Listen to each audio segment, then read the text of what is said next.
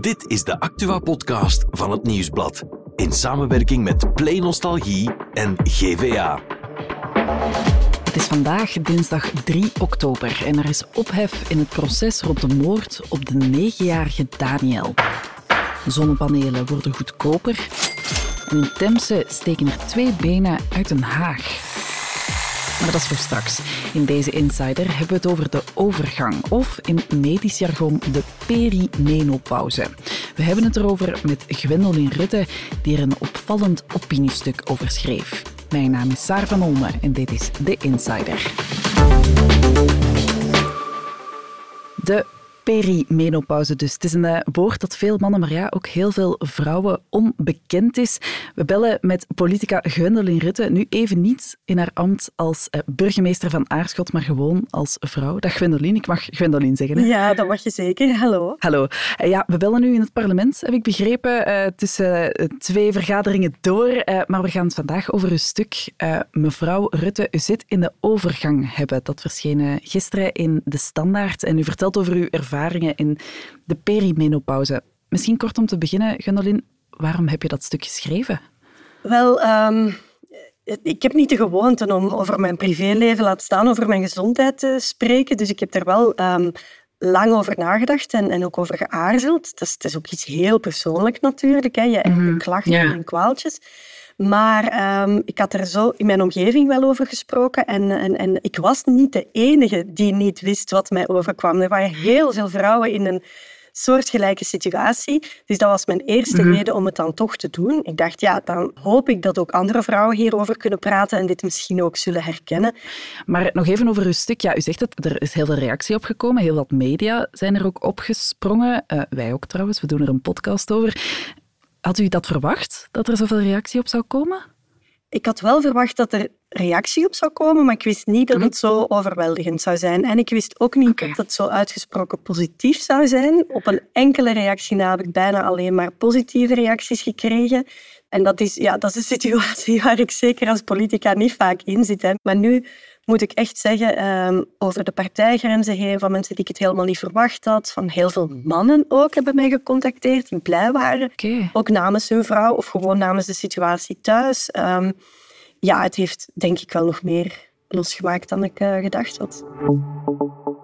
We het daarnet al, het is, het is een, een, beetje een, een, een, onbekend onderwerp, om heel eerlijk te zijn. Um, en dat is erg, hè, want ik ben een vrouw tot een dag geleden wist ik eigenlijk niet wat een perimenopauze was. Is dat iets wat u herkent? Dat dat... Ja, ik wist dat dus uh, ook niet. Uh... Misschien kunnen we dat heel kort even toelichten. Wat is dat eigenlijk, zo'n perimenopauze?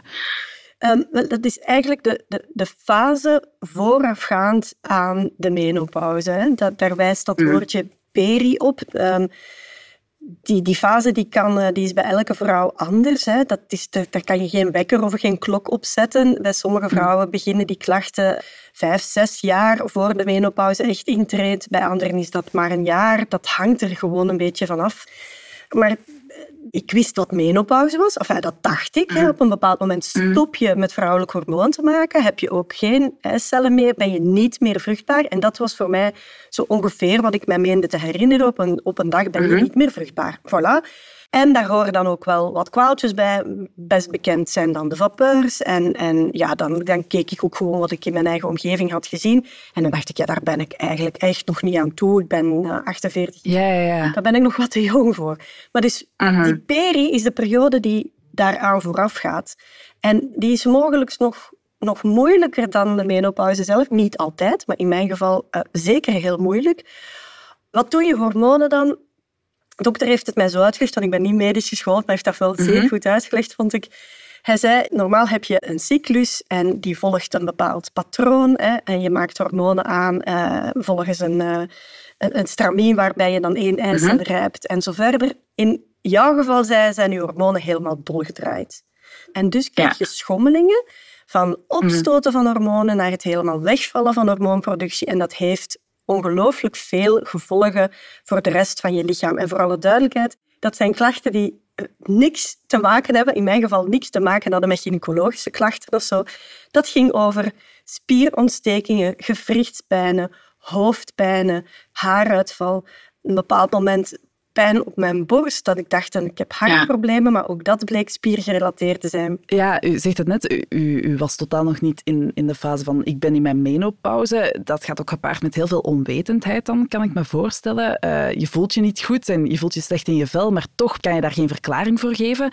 Hoe heeft u dat dan ontdekt? Dat u toch in die fase zat? Bijna per toeval, want ik, ik ben ook niet naar die dokter gegaan met het idee, mhm. misschien is het de menopauze of zo. Ik had wel op de radio een reportage gehoord waarin men uitlegde dat er in uh, de wetenschap, ook de medische wetenschap, vaak nog te weinig rekening gehouden wordt met het vrouwenlichaam, dat hormonenwerking mhm. heel complex is en dat het um, niet zo eenvoudig is om uh, te weten welke de effecten allemaal zijn. En omdat ik al een mhm ja, al een, een, een, jaar ongeveer op de sukkel was, dat, dat was zo'n stemmetje in mijn hoofd dat zei misschien moet er eens iemand naar kijken die gespecialiseerd is in een vrouwenlichaam.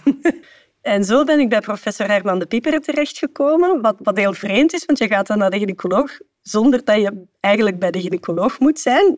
ik had helemaal geen gynaecologische klachten.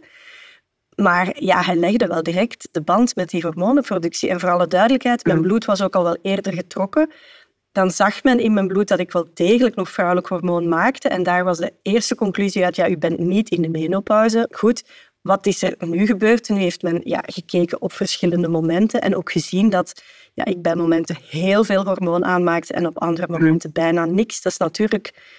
Ja, moet je iemand hebben, en zo zijn er gelukkig wel, wel veel die dat weten en die dat kunnen vaststellen. Mhm. En hij zei echt tegen mij, ja, mai, uh, hormonen razen mhm. wel door jouw lijf. Nu, ehm, hoe was dat dan om die diagnose te krijgen? Wat deed dat met u? Ehm, ik was heel blij dat ik geholpen was. Ja, goed, dat, dat, dat uh, was de eerste keer. En toen ik, en dat heb ik ook beschreven in mijn opiniestuk, uh, toen ik terug in de auto zat, ik had een afspraak gekregen heel vroeg morgens hè, op een zomerochtend. Uh, ik was daar alleen naartoe gereden en ik zat in mijn auto en ik ben, ik ben echt beginnen huilen. Ik ben aan een kinderlijke huilbui. Um, maar, maar het was echt niet van verdriet. Het waren, het waren tranen van opluchting, omdat ik echt dacht, als het dit is, en hij had er ook bij gezet, en je kan geholpen worden. We gaan de, de bloedafnames nog afwachten, maar dan schrijf ik een natuurlijke hormonenkeur voor. Ja, dan dacht ik van, dan krijg ik misschien mijn eigen lichaam terug. Dat is de beste manier om het te verwoorden. Ik heb het gevoel dat ik een jaar lang niet op mijn lijf heb kunnen rekenen, zoals ik dat de 47 jaar ervoor wel kon doen. Ja, u zegt het, dat is, dat is een opluchting. Ik kan me voorstellen dat ook heel veel vrouwen daarmee, daarmee zitten. Het blijft ook een beetje een taboe. Veel vrouwen kampen met dat probleem, maar er wordt echt gigantisch weinig over gepraat. Hè. Wat is volgens u de oplossing om dat probleem, een maatschappelijk probleem, echt, ik denk dat we dat echt zo kunnen noemen, om dat op te lossen? Ja, het begint natuurlijk met de dingen bespreekbaar te maken. Ik hoop dat dit al helpt, maar er zijn nog heel veel mhm. initiatieven. Ik heb gezien dat er nog eh, boeken verschijnen, hè, dat er uh, wetenschapsjournalisten onderzoek hebben gedaan, dat er, er wordt aan een programma gewerkt, jij doet die podcast. Mhm. Dus ik, ja, met mij zei wel eens, ja, moet dat nu elke keer opnieuw verteld worden? Ja, ik had echt nog nooit eerder van die perimenopauze gehoord. Hè, dus blijkbaar echt nog blijkbaar nodig wel. Om, het, uh, om het te vertellen. En dan, ik zit in het Vlaams parlement, ik ga morgen mhm. uiteraard aan de minister vragen om een preventief beleid uit te werken. Ja, want u pleit wel voor zo'n menopauzebeleid, uh, dat, er, dat er effectief iets aan, aan wordt gedaan. Hè? Ja, omdat uh, er is ook wetenschappelijk onderzoek gebeurd naar vrouwen op de werkvloer, op de arbeidsmarkt. Um, en die resultaten zijn, ja, dat je gelooft je ogen bijna niet. Hè? Dus er zijn mm. 1 miljoen vrouwen die uh, ouder zijn dan 45 en die nog actief zijn op de arbeidsmarkt. Ja, mm. het overgrote deel daarvan kampt met kleine of grote kwaaltjes, eh, ofwel in de aanloop naar de menopauze ofwel in de menopauze. En dat heeft een rechtstreekse invloed op hun functioneren op het werk. Er is kans op burn-out. Ehm, ja, mhm. je, je, hebt meer tijd nodig om te recupereren. Als er natuurlijk niet over gepraat kan worden en als men dat niet weet, ja, dan zit je dus met hoge uh, cijfers uh, van uitval, uh, ongelukkige vrouwen. Mhm. Terwijl als je weet dat je behandeld kan worden, en dat blijkt ook uit dat onderzoek, dan blijken die vrouwen toppresteerders te worden op de arbeidsmarkt. En dus het is een mhm. beetje, uh, ja, grappig vind ik zelf, de maatstaf zijn jonge mannen. Hè? Dus dat neemt men als maatstaf. Hè?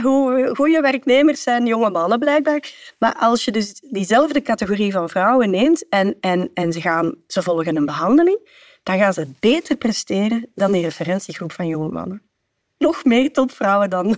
Als we dat zouden kunnen krijgen, dan uh, zijn we al heel stap vooruit. Um, nu, uh, misschien als, als, als laatste vraag om mee af te ronden. Uh, we hebben het erover, het is, het is een taboe, het is een groot probleem, er wordt weinig over gepraat. Wanneer denkt u dat we daar als vrouwen mee geconfronteerd zouden moeten worden, dat we daar mee te maken kunnen krijgen? Met zo'n perimenopauze of met een menopauze?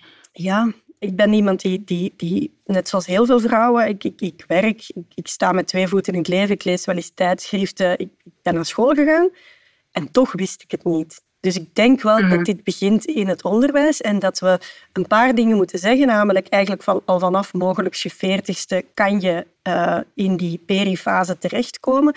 En het tweede mhm. misverstand is ook dat de menopauze um, dat dat iets is van korte duur, iets waar je eventjes mhm. door moet. Ja, het, gemiddeld gezien gaat het over 30 jaar van een vrouwenleven. Dat is gigantisch veel, hè? Ja. En er zijn op zoveel mm. terreinen effecten dat ik het echt... Ik kan het, nu, nu ik er zo naar kijk, kan ik het bijna niet geloven dat we daar als samenleving niet op georganiseerd zijn. Heel veel vrouwen hebben mij uh, gemaild en berichten gestuurd en gezegd als mannen dit zouden meemaken, dan was waarschijnlijk de hele mm. samenleving er al op georganiseerd. Dan was er al van alles op gevonden. Bij vrouwen zegt men, ja, dat hoort erbij, hè, vertraag het maar. Ja, dat is heel duidelijk. Een duidelijke boodschap om mee af te sluiten, denk ik. Dank u wel om dat even bij ons te komen toelichten. Heel graag gedaan. En voor wie meer wil weten over de menopauze en de perimenopauze trouwens, in onze weekendkrant van het Nieuwsblad lees je een interview met dokter Herman de Piepere, die er uh, tekst en uitleg bij geeft. En voor het andere nieuws is Bert erbij komen zitten. Dag Bert. Dag Saar. Ja, Bert, opvallende uitspraak in het proces rond de moord op de negenjarige Daniel. Daar is uh, slechts één van de beschuldigden veroordeeld. Ja, Vertel. inderdaad, heel opvallend. Hè? Uh, er stonden twee mensen terecht voor de moord op Daniel. Mm -hmm. Of dat je het nog herinnert. Asielcentrum in Broeghem. Ja, uh, Veel negenjarig jongetje dat ja. daar vermoord was. Dat was eigenlijk een uit de hand gelopen gijzeling. Maar in elk geval, de twee mensen die terecht stonden waren Ali Al-Haj Mahmoud en Fami Al Oké. Okay. Uh, die eerste is veroordeeld voor de moord, mm -hmm. maar de tweede, Fami, is gewoon vrijgesproken. Oké. Okay. Uh, ja, bij gebrek aan bewijs uh, dat hij effectief deelnam aan de gijzeling. Mm -hmm. En vooral ook, er bestaat twijfel of hij aanwezig was op het moment dat Daniel is gestorven. Oké, okay, ja. Dus die is ehm, gewoon als vrijman uit de rechtszaal gewandeld. Ja, ja, ja. En dat zorgt echt voor heel emotionele reacties. vooral bij de mama van Daniel. Ze riep, ja, jullie hebben mijn zoon voor een tweede keer vermoord. In dit land maakt het niet uit of je iemand vermoordt. Dus ja, was echt wel heel heavy. Ja, zeer heftige momenten daar in de Assisezaal in Antwerpen. Nu, verder nog in het nieuws, de zonnepanelen. Die mhm. gaan blijkbaar goedkoper worden. Inderdaad. Heb jij er al? Ik heb er geen, uh, maar mijn ouders hebben er wel dit jaar gekocht. Ja, zoals heel veel mensen. Ja, het was heel veel een mensen. Een grote rush op uh, zonnepanelen. En experts zeggen ja, die, is, die begint stilaan een beetje te minderen, die rush. Mm -hmm. Terwijl dat er wel nog grote voorraden zijn. Dus ze denken, ja, het aanbod gaat stilaan de vraag overstijgen. Dus wie nog dus. geen zonnepanelen heeft, het is eigenlijk een beetje de moment. Ja, het is stilaan de moment, ook omdat er tot eind dit jaar nog een premie is. Vanaf volgend jaar wordt die stopgezet. En dan ja, zullen de prijzen waarschijnlijk nog meer zakken, maar dan heb je natuurlijk wel geen premie meer. Dus mm. wie er nog wil, misschien best voor het einde van het jaar. Oké, okay, goed. Dan gaan we nog over naar de regio. Ja. Naar Temse. Mm -hmm. Want ik zei het al in het begin van de podcast, daar steken blijkbaar twee benen uit een haag. Ja. Bert, waarom in godsnaam zijn we over twee benen uit een haag bezig in het een zijn benen zelfs. Ah. Okay, uh, ja, okay. zo'n fluo broek. Uh, het lijkt alsof er iemand gewoon vol in een haag is gedoken mm -hmm. en die benen bengelen daaruit. Het maar, lijkt zo. Uh, ja, het lijkt zo, want er ligt ook een kapotte fiets naast. Het is een kunstwerk van de lokale kunstenaar Hilaire Smet. En waarom heeft hij ervoor gekozen om zoiets te maken? Ja, hij wil aandacht vragen voor de verkeersveiligheid. Um, dus ja, blijkbaar uh, is daar een verkeersplateau, uh, mm -hmm. maar rijden mensen daar nog altijd veel snel over. En met die fluorescerende benen dat dan uit de haag bengelen, wil hij eigenlijk mensen... zeggen van jongens, rij je niet te snel. En blijkbaar werkt het ook. Ah, ja, oké. Okay, mensen okay. vertragen, omdat ze denken van er hangt er echt effectief iemand in de haag. Oké, okay, ja. dankjewel dan Hilaire om dat even voor ons op te lossen. Goed gedaan, Hilaire. Goed gedaan, Hilaire. Dankjewel Bert om dat hier even te komen toelichten. Graag gedaan. Dan zijn we er morgen weer met een nieuwe Insider.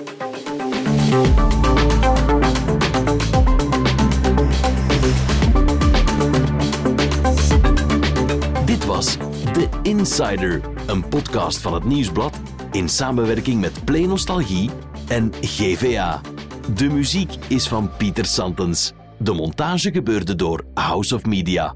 Wil je reageren? Mail naar podcast.nieuwsblad.be.